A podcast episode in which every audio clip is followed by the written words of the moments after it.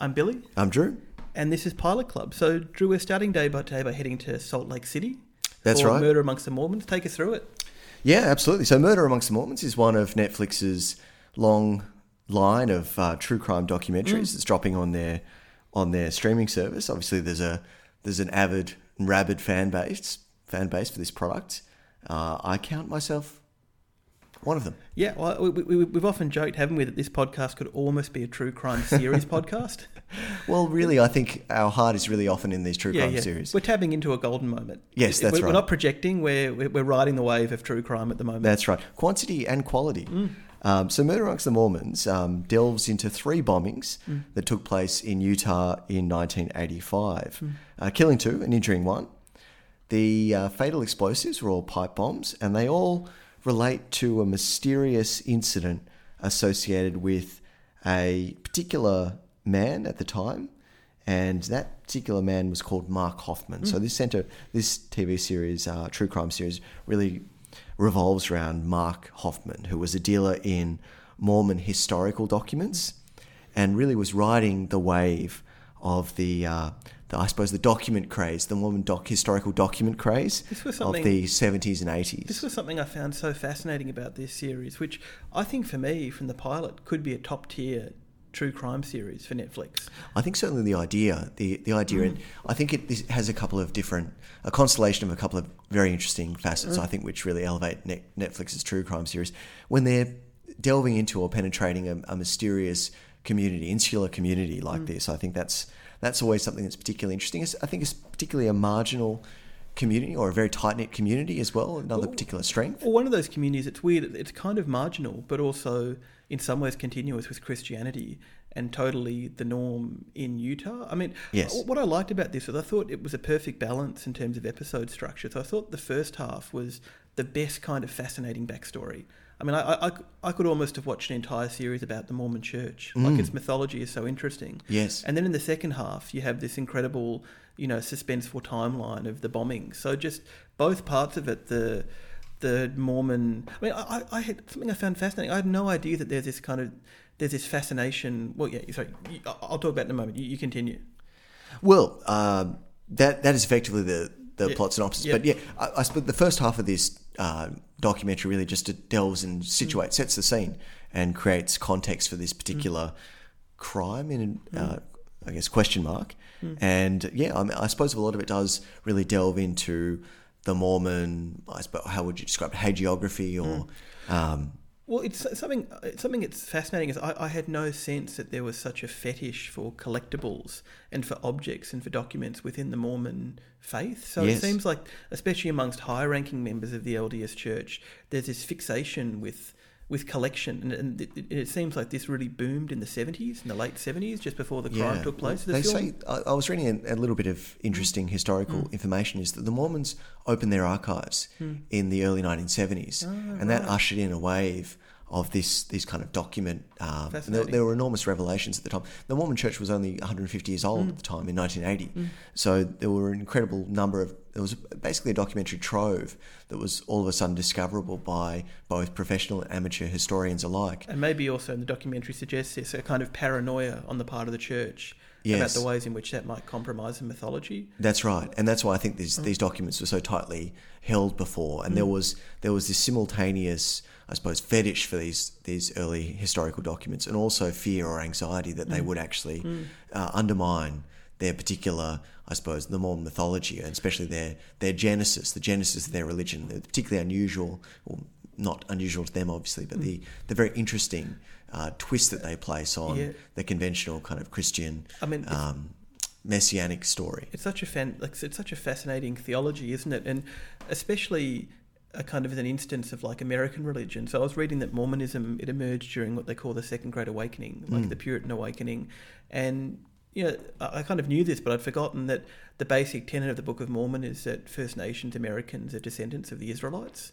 Re- yes, So like it's this way of claiming the entirety of American history as a unique form of Christianity, which is really fascinating. Just watching this watching this documentary, I wondered if it's partly the the kind of how recently the religion was founded that makes it obsessed with documents. So it's you know most other monotheistic religions like Christianity, Judaism, Islam, and most other branches of Christianity, their origins are in the distant past. Mm. Whereas this one, this is probably the most, you know, the biggest, most recent offshoot of Christianity, and its its origins are so recent, like only you know at that point 150 years ago. You can see why there was this fascination, but also this fear of tracking Mm. down those earliest texts, those earliest documents. That's right. That's a big part of the first half here, isn't it? That that search and that fa- that fascination. Definitely right. And, and and where this true crime, or at least the pilot of this true crime documentary, starts delving into is is Mark Hofmann's incredible revelations.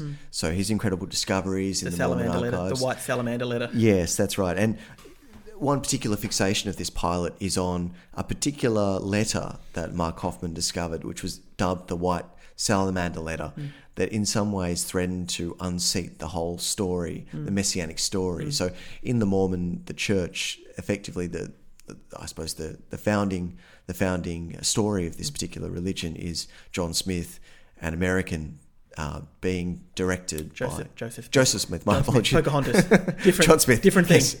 different thing. That's right. Yep. That's right. And I was also, also going to say Adam Smith then as well. Yep. A lot of popular Smiths. So be careful with the It was, a big, Smiths. it was a big Smith era. so it was it was the high watermark of the Smith. Um, so Joseph Smith is basically receives this divine revelation as directed by the angel Moroni and discover, stumbles upon a golden notebook or golden golden I think it's like it's it's it's a it's. I think what he stumbles upon is the Book of Mormon, or what inspires him to write the Book of Mormon. Yes. And, and the idea is it was written in a kind of ancient Egyptian script or an ancient Near Eastern script, and it, it provided him with that that kind of effectively that third testament which connected native or first nation americans to the israelites but the impression i got from this was that those gold plates had never been found so Yes. those, those gold plates are like the, the lost object that's the tre- Yes. that's the treasure That's the treasure that the church yes. has always been searching for and the treasure hunt that Mark Hofmann was mm. also obsessed with as well. We learn a bit about his autobiography and his obsession with Yes. with treasures and treasure hunting Yep. as well. And yes, I think what was so traumatic to the Mormon religion was that this this white salamander letter really aligned their church less with Christian revelation and more with sort of folk tales magic. and magic mythology. specifically right the um what the sal- the salamander letter would purports to be a letter from Joseph Smith which suggested instead of an angel leading him to the books of the Book of Mormon it was a white salamander Yes. it was a vision of a white salamander Yes. so folklore imagery rather than it's such a it's funny because I, I Was it a talking salamander? yeah I had some weird thing in my mind that Joseph Smith discovered the books of Mormon or the books of Mormon were found like in a railway station locker room have you heard this like there was some thing about like a railway station locker room I don't know why I think that I couldn't. T- I couldn't say for certain. yeah, right. Yeah. But it's funny. Here's the interesting. So yeah, so the basic premise of it, right, is that, that this guy sells, gets ready to sell this letter, which some people suspect is a forgery and which seems pretty provocative, and a whole lot of other documents come with it. And then on the back of that, a series of bombings start to occur. Interesting. Which which half of the documentary did you like best? The first half, which was about this kind of deep deep dive into the Mormon textual past, Mm. or the kind of I, in some ways I thought the first half was just as fascinating. Well, I think what's more fascinating. Yeah, one strength of this this series is the talking heads, and Mm. some of the talking heads that professors, uh, in particular, uh, Mark Hoffman's contemporaries, Mm. document dealers, document collectors, have like a, a lot of really great Mm. insights to shed on this this particular fetish. And it's interesting that a lot of them I kind of wondered, like, are you religiously Mormon or culturally Mormon? Yeah. So it seemed like I wondered if growing up in Salt Lake City and the church feeling so inextricable from your life, like one of the ways in which people dealt with that and dealt with living within the church while not being religious was through document and object collection. That's that right. was the way in which they expressed their cultural Mormonism. Because a lot of people, like I guess, I'm wondering, a lot of people in the film, are, are you Mormon? yes, Like, to what extent are you Mormon? Yes, and it's unusual, isn't it, to have, I suppose, people who are religious, religious fundamentalists in some ways, but also historians mm-hmm. and and I suppose like very painstaking, mm-hmm. painstakingly like documenting what is, I guess, um, mythological, theological kind of And- origins, fairly recent, of fairly recent. And um, on that note, something that really fascinated me was that, that uh, like something you learned very early on that I didn't know, which is apparently the, the Mormon Church considers itself to have a divine mandate to protect and document its history, which I guess is implicit in a lot of religions, but for the Mormon Church, maybe because it's so recent and because it's so localized, it's especially important. So it's just kind Yes. of fascinating that, you know, in a way, a lot of these people, like, in a way, one, one of the ways in which Mormons are apparently meant to express their religion is through historical historical work, Yes. kind of historical curation, Yes. which again, it was interesting, like just the way that linked up with these kind of collectors. Uh, yeah, I, I, I quite liked. I, I'll, I'll be honest. I quite liked the the pairing of the two. Yeah, me too. I I, mean- I, I loved it. I mean, I, I, Yeah. that's why I kind of I thought it was kind of almost a, you know, it feels like it could be a top tier Netflix show for me, just because you know sometimes the backstory in these crime dramas can be a little bit bland or a little bit uninteresting. Yes. But here, the, the backstory was almost more interesting and more exotic than the crime itself. Like I almost felt like watching an entire documentary about Mormonism, Yes. about the origins of the church and its mythology. It just it seems to be such a poetic and such a perfect expression of American religious fervor generally. Yes. Like it's like it, it formalizes an American religious fervor. I mean, I loved all the shots of the LDS administrative buildings. Yes. Like it seems like it has such a kind of distinct style. Yes, Temple Square. Temple They're Square, definitely a unique exactly. sense of architecture Yeah, and neon, style. yeah. yeah. It's it, it is really interesting subculture Mm. in in America, and I think maybe maybe Netflix now because they're they're becoming so prolific in their true Mm. crime output.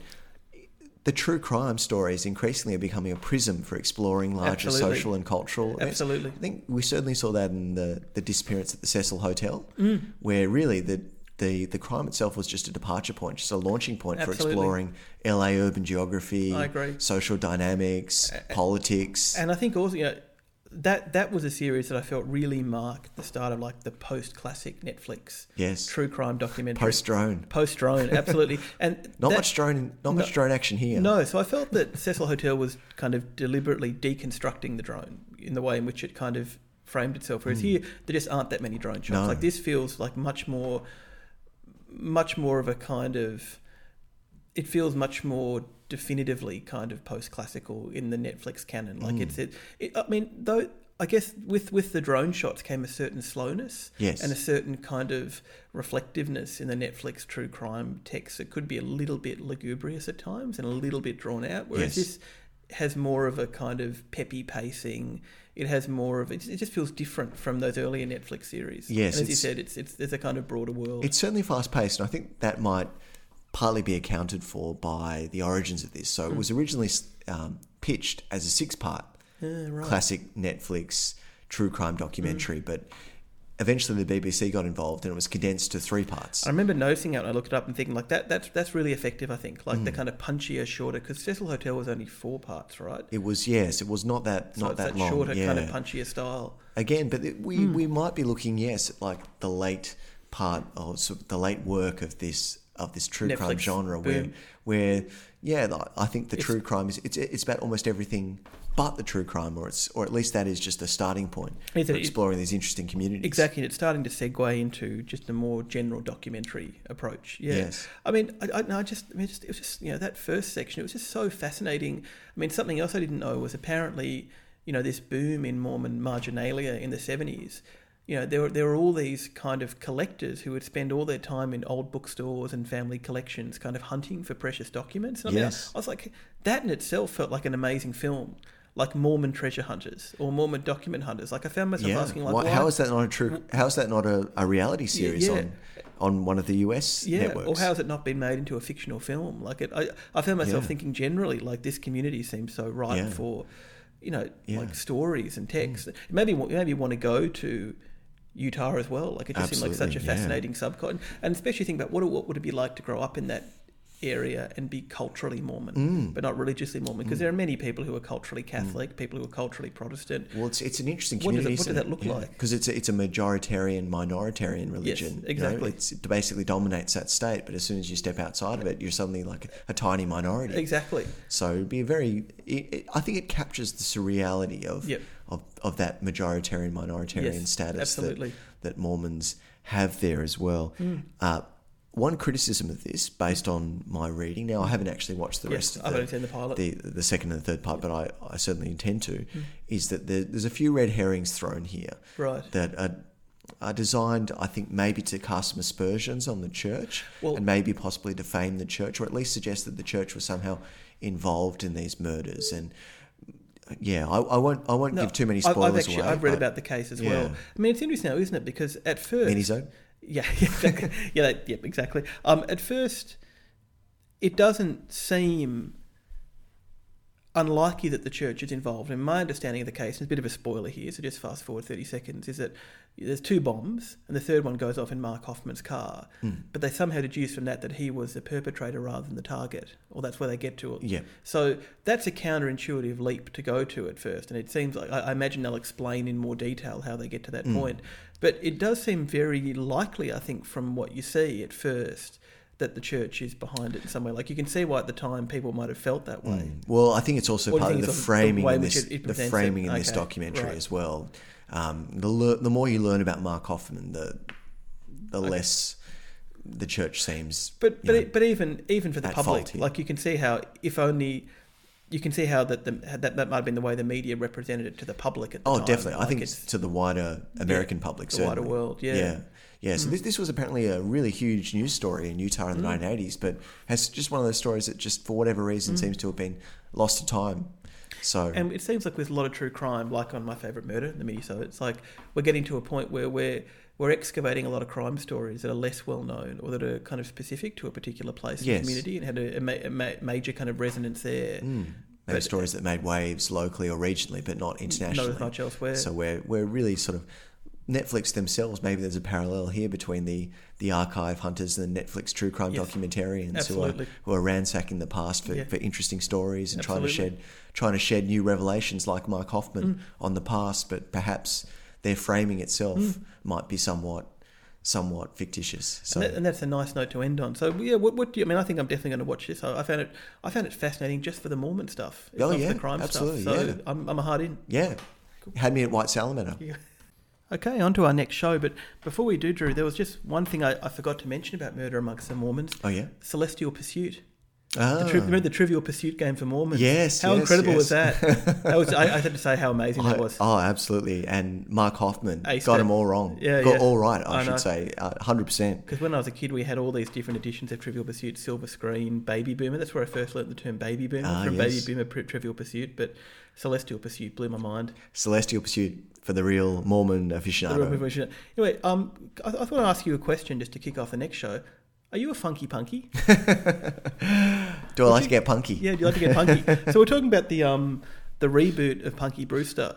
Um, well, not even really a reboot; it's a continuation. So the actress who played Punky in the original as a girl is now an adult. This is a real blind Mm. The sins of the punky. yeah, exactly. Revisited upon the punks. this is a real blind spot for me because this is a this is a show that was kind of I guess big in the late '80s. So I was probably Yeah. a little bit young to watch it, and I never really remember seeing it much on Mm. I on think, reruns. I think it had a few reruns. Um, it, it is definitely interesting in my my memory archive. I um, I have a vague awareness of it. It rings a vague bell. I remember the name. and I'm pretty sure I've seen a few episodes, but it's maybe when I was so young that it, it the only thing that really rings a bell is the, the picture of the girl and the title, and Hmm. Yeah. I almost have no further knowledge. And the girl is uh, Penelope Punky Brewster by Soleil Moon Frye. And Oh, I love my Moon I mean, Frye. I love I love Soleil. Um, yeah, look. So basically, the premise in the original is that she is a kid whose parents kind of abandon her, Mm. and um, she. I mean, it seems like the remake kind of is basically retreads the, the original, but without any of the weird stuff. Yes. So in the original, she's um, it's, it's it sounds pretty dark. Like she's an Yeah. abandoned kid. She lives in an abandoned building. Um, she moves. She lives in an empty apartment. She moves in with an old guy across the hall, and he eventually adopts her. Mm. I mean, this scene. I'm going to have a bit of a shout out to, to um, my favorite murder in the minisodes here. Uh, something I talk about a lot of my favorite murder is the whole latchkey phenomenon of being kids in the 70s and 80s. So it seems that like it speaks to a time when kids were just pretty much left to do anything they wanted. Yes, like that's when right. kids just. There's a story on my favorite murder about a um about a kid who's in the backyard and says that there's some weird guy behind a tree, and the mother's like drinking and says, "Just go back out and play." so you know, like just the kind of the kind of latchkey phenomenon. So it's, Yes. it's that that primal terror that you know I think the generation just before ours had kids who were born in the 70s Yes. of just being left alone to do their own thing, Yeah, their own devices. And something that kind of blew my mind is apparently the original Punky Brewster is really scary. So I, I was reading hmm. that there's like there's a lot of really scary subplots. So for example, the episode where Punky's best friend almost dies after getting stuck in a fridge during hide and seek. the infamous fridge episode. fridge I read episode. about that too. Um, a two part a two Shedding light on the risks of the old the old 50s, The- 60s fridge. the old fridge. Yeah. Um, a two part episode, The Perils of Punky, in which they Punky and her friends go into a cave. Um, they encounter a guy called Mr. Pieces, who's made up of other of different human body parts stitched together. There's a giant spider that Punky kills with a tomahawk, and then Punky's friends turn into skeletons with glowing eyes. So it's almost like this is Punky Brewster or it? Exactly. So it's almost like Punky Brewster at the time embodied the horror of the latchkey generation. Yeah. Not a lot of that translates into the remake. No. So this is, this is about the most polished, kind of sanitized remake you could think Yes. of. And look, It's the, the parents who come with the picture frame. exactly. And look, you know, you know, I love my sitcoms, but one of my least favorite kind of sitcoms, I think, is the kind of simulation sitcom where you have a, mm. a contemporary sitcom that just simply repeats all the beats and cues of an 80s sitcom or a 90s mm. sitcom, right down to the laugh track. And this has a very emphatic laugh track. It is a And very it's- insistent it's, laugh it's been, track. it's been a long time since I've heard the sweet moment sound. Ah, there's so many sweet moment sounds. Where do they pull this from? Is it from some sort of synthesizer, 80s know. synthesizer? Yeah, exactly. you know, the, the you know, oh shuck sound. The sweet moment patch. Yeah, the sweet moment patch. Um, but it's kind of one thing, the simulation sitcom where you have this really insistent um, three camera setup and, you know, laugh track, but you have this high def, digital, pristine cleanness, which firstly makes you realize how out of date the other stuff is. Yes. But also gives that formulaic quality a kind of sterility rather than making it comforting. So I thought I thought the remake of Murphy Brown was a bit like this, Mm. and also the remake of All in the Family. Uh, have, you, have you seen that? oh, sorry, sorry, sorry, remake of One Day at a Time. Sorry. Oh, okay, Have, have sure. you, okay, so I watched quite a bit of that. It's just it's just this it's it takes as those eighties cues and it takes every and embraces everything that's formulaic about them, but with a contemporary style that makes them seem sterile rather Yes. than cozy and comforting. I thought the remake of Will and Grace was a bit like that at times. So it, it just the result is just it's almost too sterile and too polished to be genuinely cozy It or feels to like be genuinely feel good. It feels like an airbrushed sitcom in some ways. Yes, and- Every, everyone's just a little too kind and nice, and Yeah. there's no edge to this. Did There's no find? edge,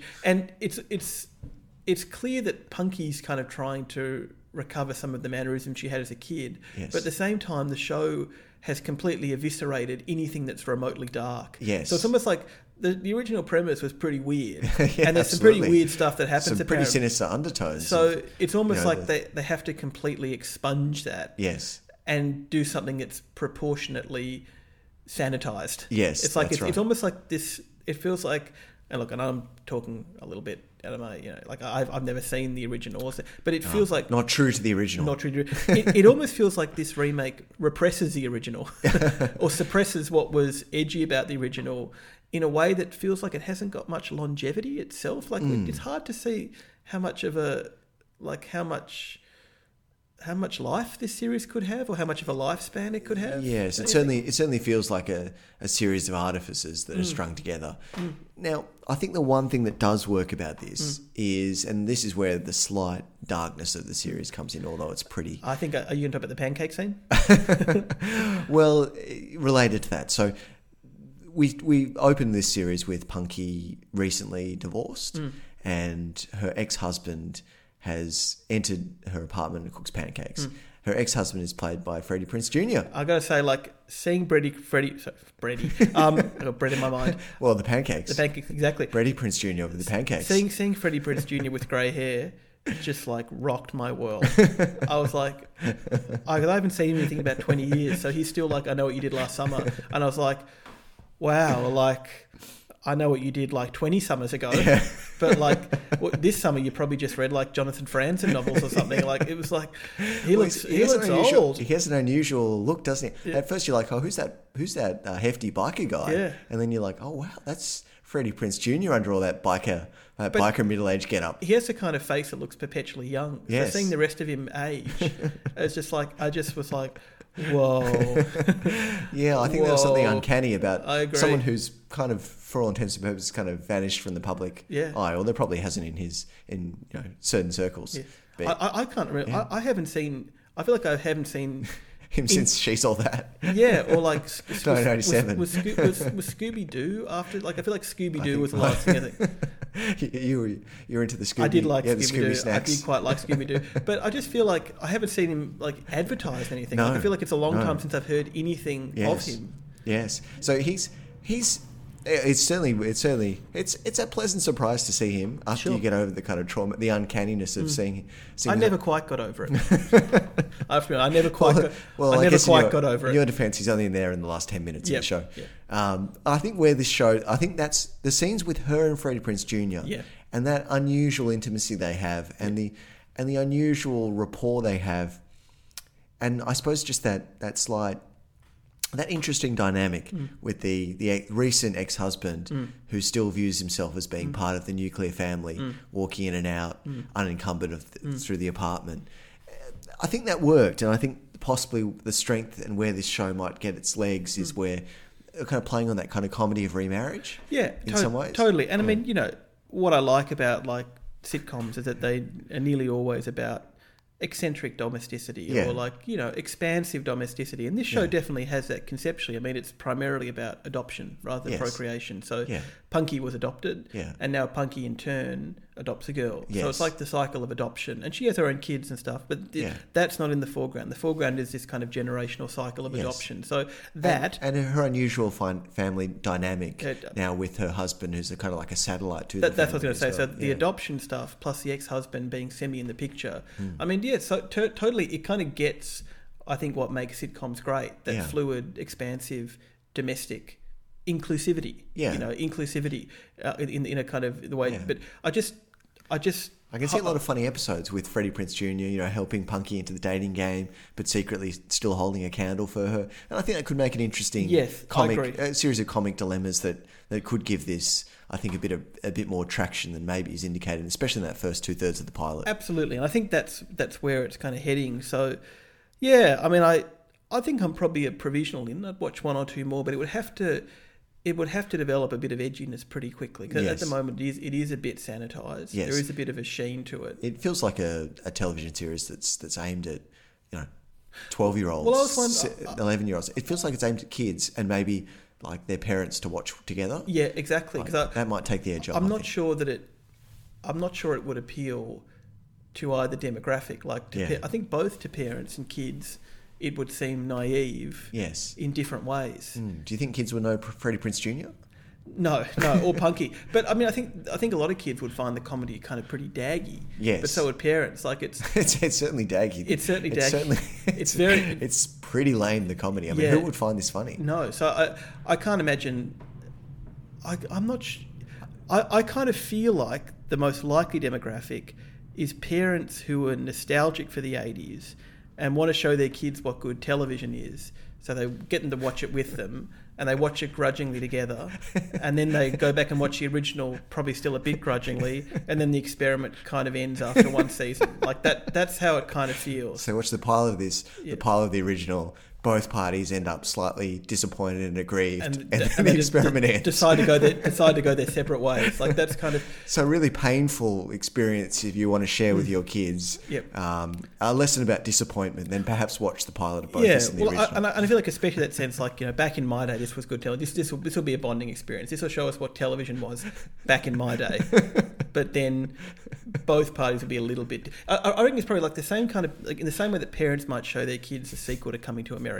Yes. Like this is something that was meaningful to me. Yeah. It's now been remade for your world. Let's share it together. Oh. and then go back and watch the original and like, okay, I can see where it's coming from, but we still live in different worlds. yes, that's right. So, uh, so It's a TV show kind of it certainly doesn't bridge the generational divide. No, and it's maybe ma- exacerbates it. Or maybe, maybe the other demographic is like it's Freddie Prinze Jr. heads. Yeah, yeah, Prinze heads, but also for those adults who you know, seem to be a sizable proportion of Gen Xers who are still suffering the traumatic aftermath of Punky Brewster. So for those people who've had like who've been dreaming about the fridge episode for decades, Working through that trauma. this is therapy. The show, like the show, the show, right. bit, the show feels a bit like a therapist talking to you. All is well. yes, All right. is well. That's right. And like the, the, the fridge in there, the fridge is really unthreatening. The fridge does not harm The anyone. The fridge does not harm anyone. You don't. You don't. Fridges have come a long way since the 80s. You don't need to be afraid They're of the fridge. now fridge. open both ways. Exactly. You don't have to be afraid of the fridge anymore. the fridge, the fridge is not your enemy. So for, for, for Prinze heads, people are working through 80s fridge trauma Yeah.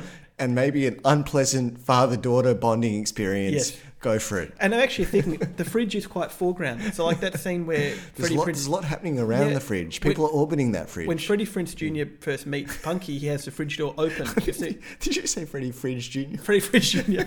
when Freddie Fridge Jr.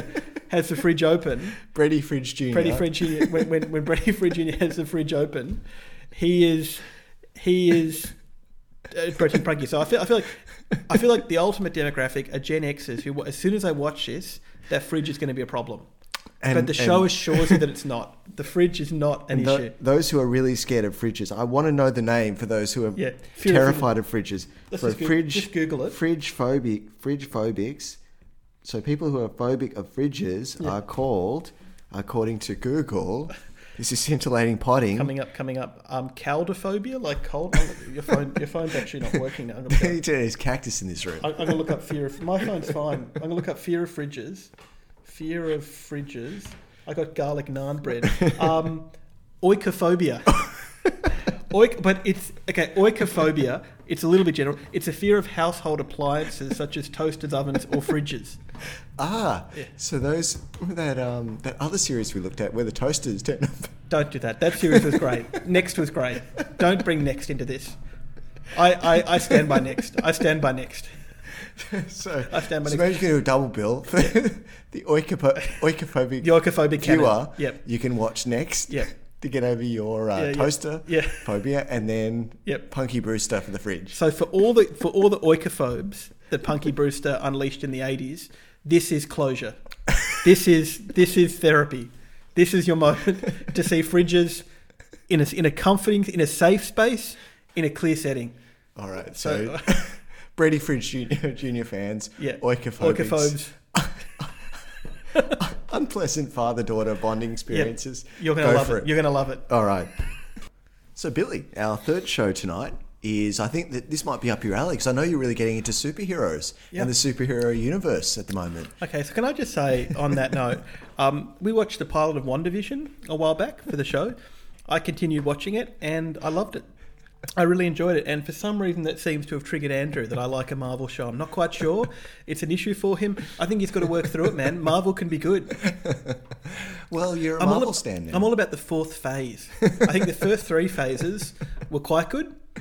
But Yeah. The fourth phase is when it's happening. do you know what do you know about Vision's backstory? Oh Or- well, I know. Well, I don't want to tell you what I know because it'll ruin what's happened at the end of this story. I mean, I mean the way they've retconned Wanda is, I, it's amazing.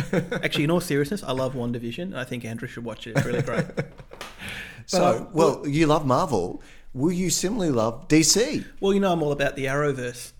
I'm really into the Arrowverse. So yeah, look, I, I got to say, um, I'm not sure Superman is really my thing. I'm not sure I've got a lot with Superman. Um, especially Superman with gritty Midwestern realism. But let, let, us talk through the premise here. So basically, Superman and Lois, it's going for a kind of realistic. uh, That's the show, by the way, Superman and Lois. And the fact that, so, you know, obviously it's referencing the title of Lois and Clark, The New Adventures of Superman. That by reversing that, it seems to be um, indicating it's reversing the tone as well. Ah, Ah. So whereas that show was kind of campy, funny, silly, this is a really serious, I guess, realistic inverted commas take on Superman. So we briefly learn, you know, we hear a little bit about Superman's mythology, but for the most part, it's about his marriage to Lois, um, the tensions or complications in their marriage, given that he has to pop off from time to time to save the world, and the tensions with him and his sons, given that they don't know he's a superhero yet, and one of them will probably inherit his powers. Um, In this version, he has two sons. He has twins. I'm not sure if that's the case in every. And it's also obviously it's Superman and Lois post marriage, post romance, Yes, which is a really big difference from yes, everything that's else right. in the That's Superman right. universe. So when I think Superman, I think Dow relationship drama. yeah, exactly, exactly. yeah, this is basically like if a Superman film was like directed by um, who's the guy who directed Midnight Express, Midnight like Midnight Special. Je- uh, Oh, and- Oliver Stone, no, no, no, no, um, no, not Midnight Special. Um, he directed Take Shelter. Take Shelter. Oh yes, yes, yeah, yes, That, that guy. yes, That guy. Yes. Yeah, that Yes, guy. that good, guy, good yes. director, but he it's like it's like him doing. It's like him doing Yes. Superman. So basically, It's kind of like if you liked if you liked the relationship or the sexual tension of Lois and Clark, Yeah. and you liked the high school setting of Smallville, Yep. We're going to give you the relationship divorced of the sexual tension, Yeah. and the high school drama Yeah. divorced to the high school. It's like if you liked anything about Superman, we're not going to give you any of it. Like that's basically it. And look, it's it's look, this is an interesting series. Like yeah, just to break down, we hear briefly about Superman's powers. We cut to him in a marriage with Lois. They're happily married, but it says strains because he has to go off and save the world from time to time. They've got two twins. One is like a star quarterback, one's a misfit. They're anxious about which one's inherited Superman's powers.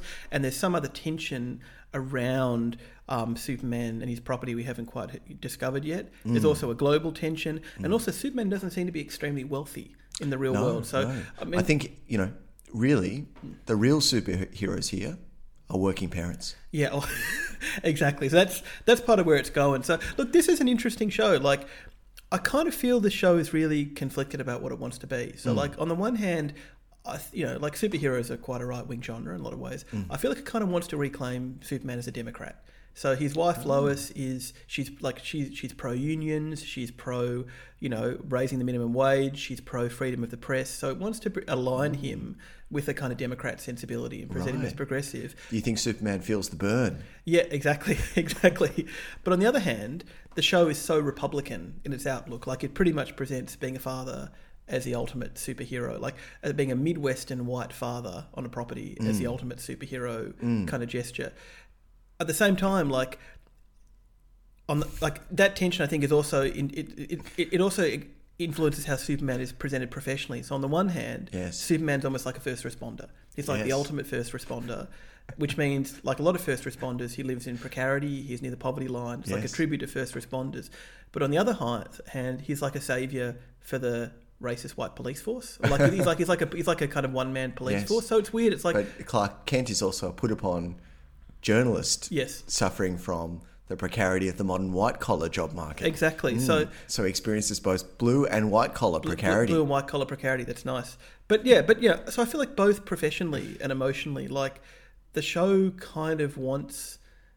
It's almost like the show think like conceptually and narratively, the show kind of presents Superman as like a Democrat, as a Yes. progressive, but effectively and emotionally, it's kind of squarely Republican in the way in which it presents him. So Yes. it's, it's it's an interesting kind of tension. I mean.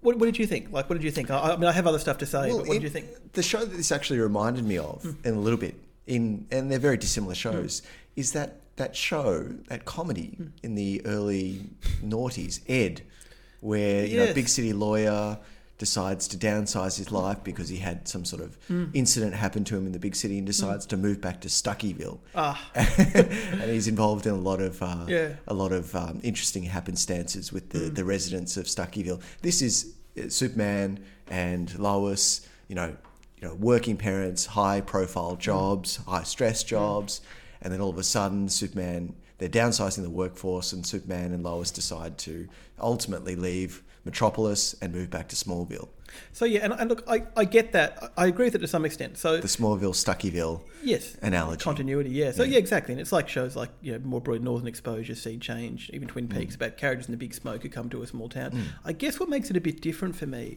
and what moves this ultimately into the Republican camp, is like just a kind of unremitting seriousness to it.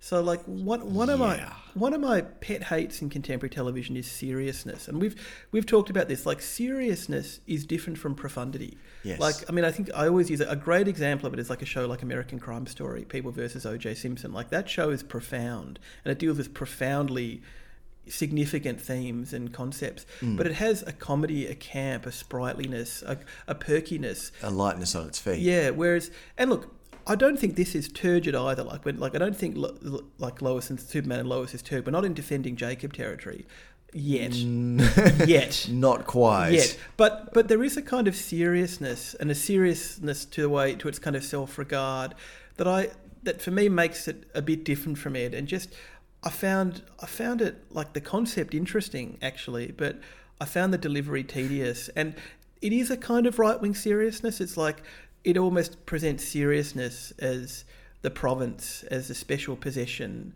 of the kind of the white family man, the possessor of hearth and home, the mm. middle American, mm. you know, patriarch. So I guess I found the film kind of series like you know a bit jarring, maybe in an interesting way, maybe not. Mm. Um, you have all this talk about like oh you know unions, minimum wage, free press, you know blue collar, white collar precarity, and yet there's this real the seriousness is completely right right wing. I Hmm. think it just, I just you know apart from that, just a bit boring to watch. Like it's it's very slow, and, this is this so is- the kind of pilot that was going to be an hour instead of forty minutes. Yes. don't you think this is it insists upon itself as an hour as an hour long pilot? Look, a lot is packed into this one hour plot wise, but it, it is absolutely leaden. I was bored senseless. Yeah. I kept I was clock watching. It's like it's like I only, kept pausing it and saying, well, "How far only two minutes it?" have gone by. I mean, and, and after a while, like it's a bit stupid. Like su- like Superman trying to balance like two things. Here are two things that I think are a bit stupid. Like Superman trying to balance the responsibilities of being a superhero with the responsibilities of being a father, and also like su- like Superman's son, the Golden Child. Like I mean, he, the twist of it, spoiler, is that. It's Superman's angsty son Yes. who's inherited his superpower. The emo son is a superhero, not the Yes. Golden Child. But Superman and his wife speculate that the Golden Child. At first, they speculate the Golden Child has inherited the superpowers because he's a star quarterback. Yes. Like that's That sort kind of of, the show. Yeah. Like, Yeah. and even though the two boys are really different, they're both defined in terms of how they relate to football. So Yes. it's like it's a very corn-fed, Yeah. white bread Yeah. seriousness. Yeah. Yeah. There's there's often a kind of enjoyment to those to those slightly right leaning shows, like a, just Sure. a, a pure kind of Sure. uh, propulsive energy. Sure. Sometimes, like for example, um, the Friday Night Lights. I'm thinking Yeah. of, which is you know which is kind of gleefully Republican in some ways Ha- in its you, seen, sensibility. have you seen the Amy Schumer stand up for that? Do you still like being the coach? This is really, really good Connie Britton. Yeah. but that, this lacks even that. This still lacks even the just the, the honesty. It's it's a show that's really suspicious of enjoyment, and it seems like every character. I don't know, but you know, every character has resting bitch face. Yeah, yeah. And, and every, from the from Lois to Superman at Yeah. times, certainly the the teenage sons, the the other kind of Draco Malfoy type, you know, residents and- they meet in Smallville. And that makes sense because always beneath this this kind of seriousness, what it always is at heart is a sulk. yes, Like it's it's it's a sulk dressed up as seriousness. Yes. So it's just like, well, say what you want, but no one knows what serious is. You know, no one. You can have whatever belief you want, but only a conservative can know what it means to be really serious, Yes. or what true seriousness is, Yes. or what it really means to protect people or protect a group of people. So it's it's got that kind of subtext. Um, which you know, among other things, is not is not very kind of dynamic for a superhero film, No. and also because part of what this film series has going for it, sorry, I should say series, is novelty. I mean, it's the novelty of seeing Superman and Lois together, and that that novelty turns into banality so quickly. It does. That it's almost like the premise of the show is dead in the water. Yes. a bit, don't you think? well, it, it really fast forwards through or montages Mm. Yeah. their whole courtship, Yeah. It's their, like- the it's like- birth of their kids. If Superman is slow television, in the first five minutes, it ra- races through that, Mm. and then hones in on like really dull interpersonal relationships in in Smallville. It's Yeah. yeah, yeah. It's. I, I mean, like, are you excited though about the Arrow crossover?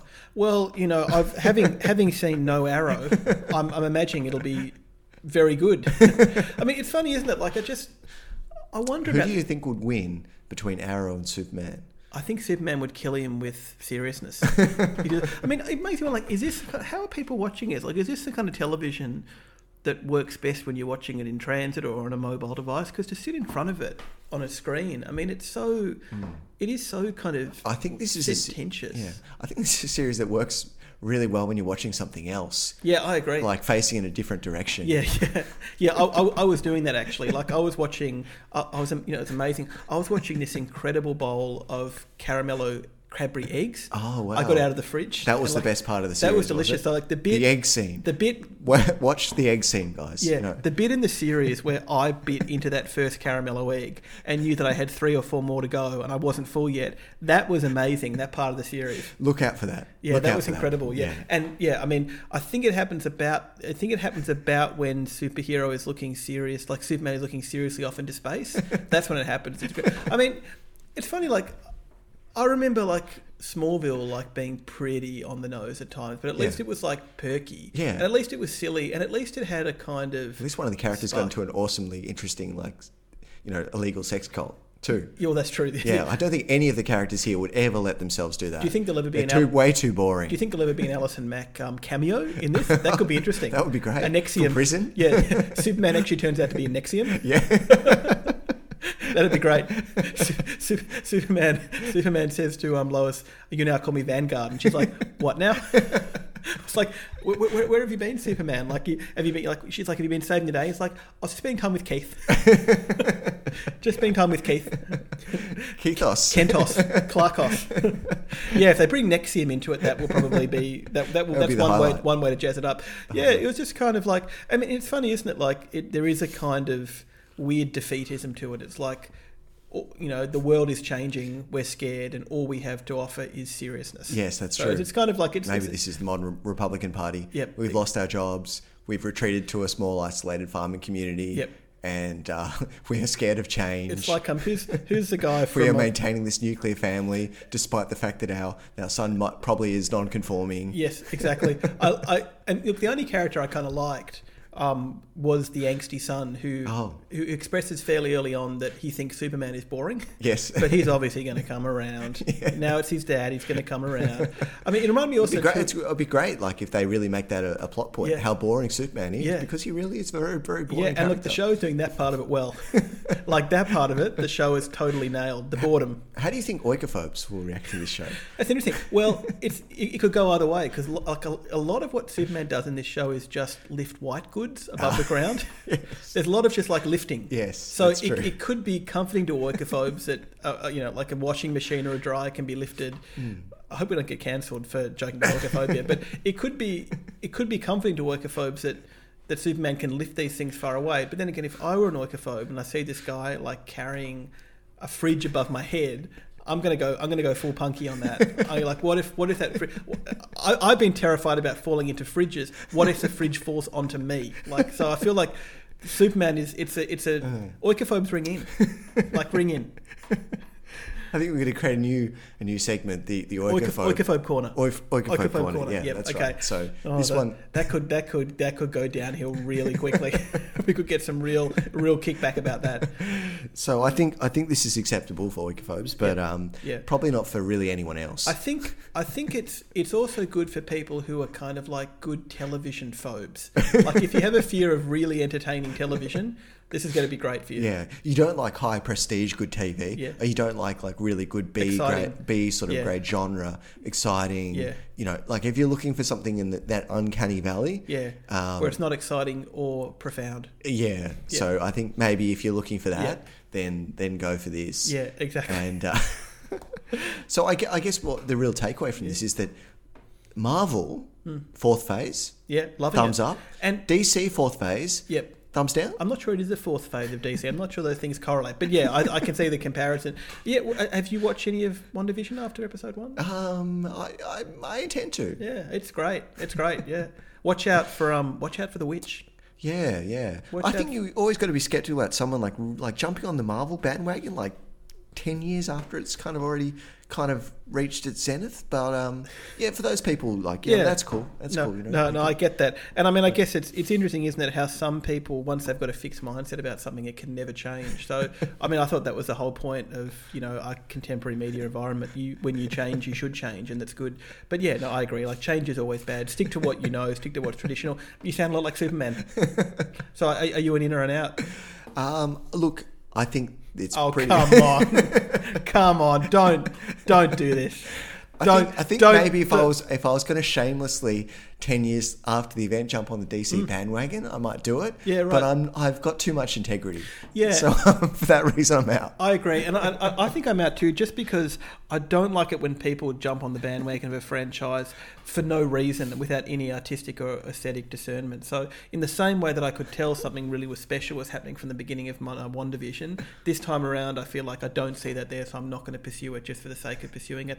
I have an open mindset in that way. Okay, so when we do this podcast, we often talk about you know televisual skills, the hmm. skills that directors and writers bring to it, and you're now going to talk to us about a very specific set of skills. Skills I've worked on Over many acquired years. over many years. Yeah, are skills that make me a nightmare, for people like, you. like you. Okay, so take us to take it. Yeah, Billy, you ready to get taken? Yep, absolutely. So we're going to find out how Bryan Mills got those skills. Yes, that's right. That's right. Yeah. How Bryan Mills came through Bryan Mills. Yeah, exactly. So Taken is an action thriller TV series. It is obviously based on the Taken film series. So it's an origin story for the character of Bryan Mills, who's uh, played by Clive Standen here, famous from the Viking series. And this character obviously was famously played by Liam Neeson in the trilogy. So it's pretty unenviable shoes that Clive Standen has to stand in. Uh, it was commissioned straight to series in 2015. It looks like it's produced by Luc Besson. Luc Besson is still involved in some way. Yes, that's right. That's right. So uh, it was cancelled after, I believe, two seasons. Yeah, I had no idea there was even one. I, I, well, yes, I, I, I had no idea that it was even a second season before we, we got into it. Yeah, that's right. So the actual premise for for Bryan Mills becoming Bryan Mills, well, he's already in some ways Bryan Mills when we start there. So that's a little disappointing. he's already a former Green Beret. I loved um, I, lo- I loved the way it has that same slightly obnoxious moralism as the opening. So like it opens with him on a train. Um, he makes a comment about how bad the Taliban is. Then he forces someone else on the train to look at how beautiful the American countryside is. Yes, that's so It's right. like, and then he talks about a war hero. Like it's, it's got that same like you know just like moralistic edge, which Yes. which is quite enjoyable in those opening scenes. Yes. So really, I think what, what's we don't really learn about how Bryan Mills got, his skills because he already has them. Yep. Like he's The already Bryan Mills at the the beginning. skills are there. really, this is an origin story about his trauma. Yep. And what drives him Yes. in his quest. And I think Oh, yeah. we, we I think we both know how we feel about that Yes. kind of trauma Yes. narrative. So what happens in this is Mills' sister is killed in a train shootout and with two persons he believes are random terrorists. Um, later, he's he's uh, shocked to discover that uh, there's there's involvement here um, related to his earlier service in in Panama or Colombia, one of those. Yeah, countries, somewhere around there. one of those loser countries, Yeah. and uh, it somehow involves the, I suppose, the uh, cartel operative, Yep. the wonderfully named Carlos Carlos Mejita. Yeah, exactly. And uh, so the so the um the original film's paranoia about the Middle East is now a paranoia about South America. that's right. Yeah, yeah. Yes. I, I, I also loved how the original film, the paranoia, extended to just France as well. Yes, that's Any- right. Anywhere outside America. Yes, Brian Anywhere. Mills is, is terrified of his daughter traveling outside of America, including Paris. And it, you know, guess what? His fears were completely well founded. And something I remember, whereabouts in America is he from in the original?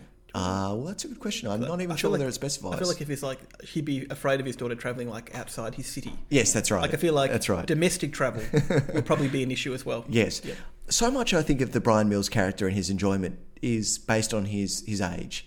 And Yep. you know his conservative attitude, his world weary attitude, is partly based on the fact that he's actually seen everything. Mm. Yep. He's encountered everything. He's he's diffused every single problem Yep. that could possibly arise. Um, you know, he's defeated every terrorist. Yep. He's he's fought every single battle. He's acquired every single poten- potential you know uh, skill in conflict I resolution. remember, remember you once had a really good point too. Like we went to see some, or no, you went to see some Liam Neeson film that was kind of openly comic recently. Yes. What was it called? Like, uh, I can't remember but, exactly. but the point you made was that. Uh, was a really good point. I thought that the Liam Neeson action films are inherently comic. Yes. because you have this kind of classically trained actor, stage actor, who you know in the nineties is in films like Husbands and Wives. He's in Woody Yes. Allen films. Rob Roy. Rob Roy, exactly. All of a sudden, in an American action thriller, so the incongruity of Liam Neeson Yes. is inherently comic to begin with, I think that's and, and, as well ca- as, and campy. Yes, Yeah. and all the fact that he's you know in his mid sixties Yes. now, and he's beating up you know twenty you know muscled twenty year old drug dealers. Yep. You know, I I think There's an edge of absurdity. There's a- there's it, certainly which is an what edge of- makes it enjoyable. It's it's it's it's right wing in the most enjoyable way. Definitely. the antithesis of Lois and Superman and Lois. definitely also the fact that he is obviously you know meant to be an American ex serviceman with a really thick Irish brogue. Exactly. so a lot of a lot of that inadvertent comedy, I think, is certainly not present in this. Well, in this I. I kind of felt like the guy who plays Bryan Mills here was a bit like like Jai Courtney in the Die Hard films. Yes. like he just he doesn't seem to get that edge of absurdity and that edge of campiness to it. Like he plays it so seriously, Yes. and so blandly. It's it's a bit of a buzzkill. I Yes. Mm. felt for the Bryan Mills character. I just it's very serious. It's very lugubrious. It's not you know it's peppy. It moves along. It's not you know it's not slow. But I just I felt like he was a bit of a. I feel like he didn't really get the character. No. like, didn't get didn't get what people like about the no, character. I think it, it is obviously a very unenviable role, Yes, and absolutely. He doesn't have an Irish accent, so that I don't Although- really know how that works. Did you but- feel he kind of? It was almost like he started to approximate Liam Neeson a bit as he proceeded, like towards the- I think like the second and third Taken films, I remember like it's almost like part of what happens in those films is that Liam Neeson's voice is like remediated and relayed and appropriated in all these different ways. Yes. Like it's you know people adopt it, other people use it. Yes. I feel like something like that could start happening here. Like we'll start to hear Liam Neeson echoes. Yes. Or Liam Neeson surrogates. Yes. As the series goes along. There's there's certainly like I think in the second and third taking, or second certainly the second, there was an acknowledgement about how- the absurdity of this and the Yeah. incongruity of it as well. And there's some there's some great campy moments in the Yeah. second one, which is not a great movie. And- like for example, you know, oh, see the grenade on your right, pull the pin. Yeah, yeah. And also, like, you feel in the first one that it was so perfect, Liam Neeson's delivery, that no film could match it. So the kind of the second and third films just kind of recombined it. Yes. And it feels like this is kind of doing.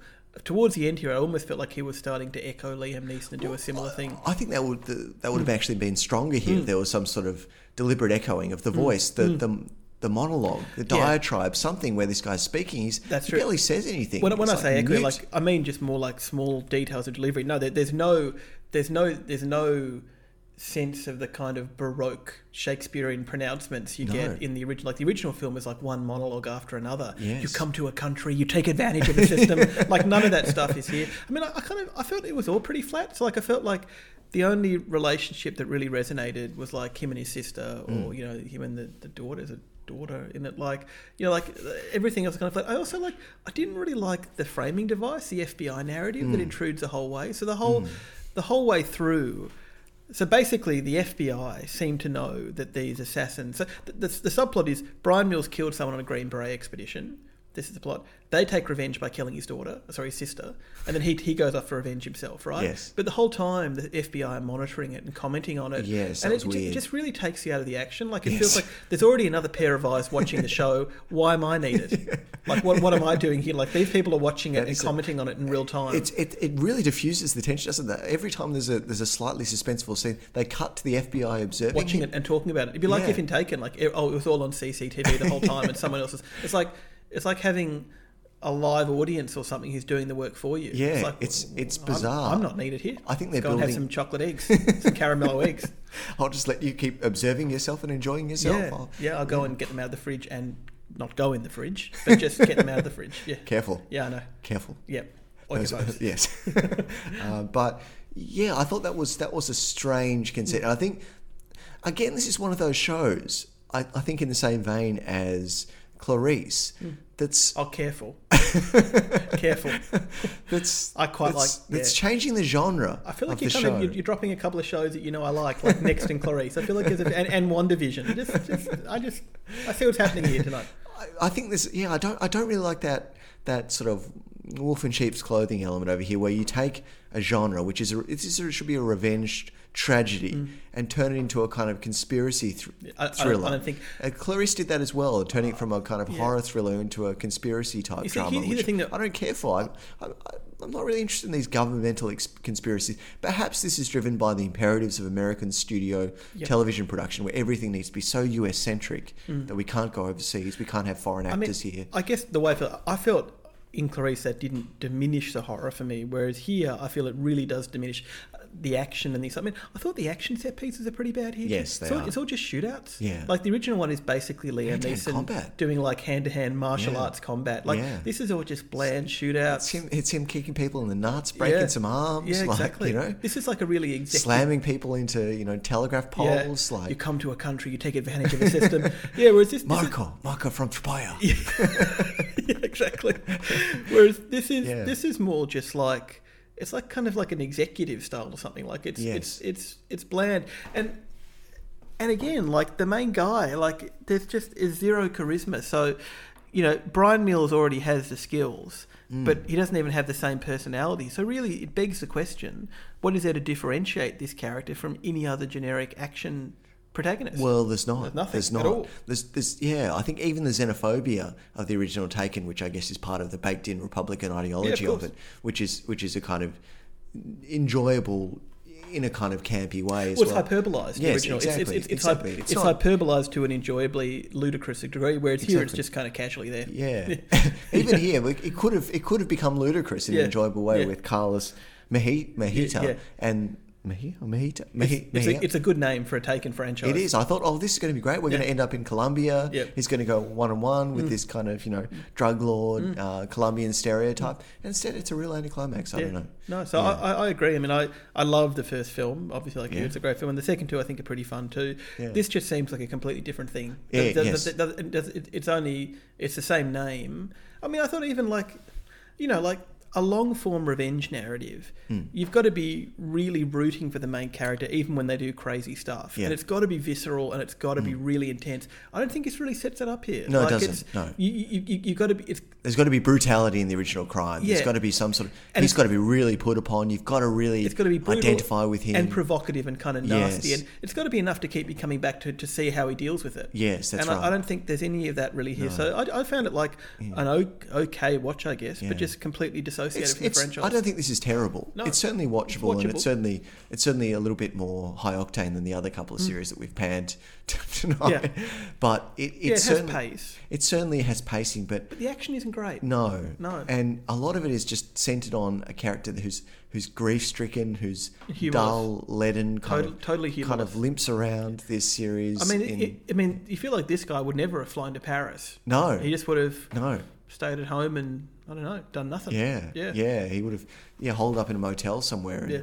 yeah, watch daytime TV or something. Like he's he's not a particularly compelling No. character, and I think this really everything in this series hinged on that that Yep. casting Yep, and that that portrayal. And you wonder if maybe they were so aware of the difficulty of replicating Liam Neeson, they just went in the opposite direction. Yeah. But I think it's it was cowardly is a strong word, but it, it, it was it was the know, it was the easy avenue. Yes. I don't think I don't think yes, it works. it was the most generic, Yeah. flattening of the of what was original and unique and enjoyable and fun about the Absolutely. original. Yep, so, look, I'm sorry for I'm sorry for recommending it because I'm out. Yeah, I'm out too. I'm out. Um, which brings us to next week's recommendation. So for so it's my my recommendation now. For sure, it is. So you know, it's kind of interesting. I continuing on from um, Murder Amongst the Mormons. I'm going to recommend Big Love. So the HBO series. So this this to me, I think is the great underrated show of the golden era of, of um, HBO. It's uh, Bill Paxton. Um, oh, mental block. Um, Chloe Sevigny. yeah, close to Ginnifer Goodwin, but who's um who's the oh I've got mental black about um uh, uh, I'll say Linda Fiorentine. Uh, who's, in Basic Instinct along with Michael Douglas and Well, it's Sharon clear you did your research.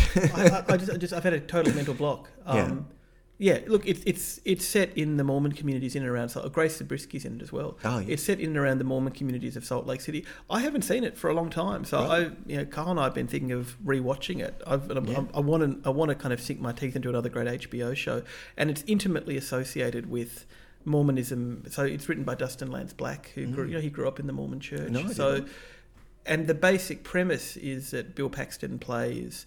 There's basically two communities in it. There's the Mormon compound on the edge of town, a fundamentalist compound which still practices polygamy, and then there's you know the Reformed church in town, and Bill Paxton, Paxton plays a kind of effectively a closeted polygamist. So I, I think it's it's the great underrated or underseen HBO show of the golden era. But I also haven't seen it for a while, so I really want to revisit it. Certainly underseen. I don't think it got a very No. prominent um, screening in Australia. always critically acclaimed, always massively critically acclaimed, Yeah. But just not as visible. And I, I kind of, I'm curious to see whether it holds up, and I kind of want to rewatch it again because I feel like I even I drifted off in the last season and didn't quite finish. Like I only have a really clear memory of the first three seasons, but I remember loving it and finding it really fascinating. So yeah, nice continuation of the Mormon stuff with Big Love next week. yeah. Cool.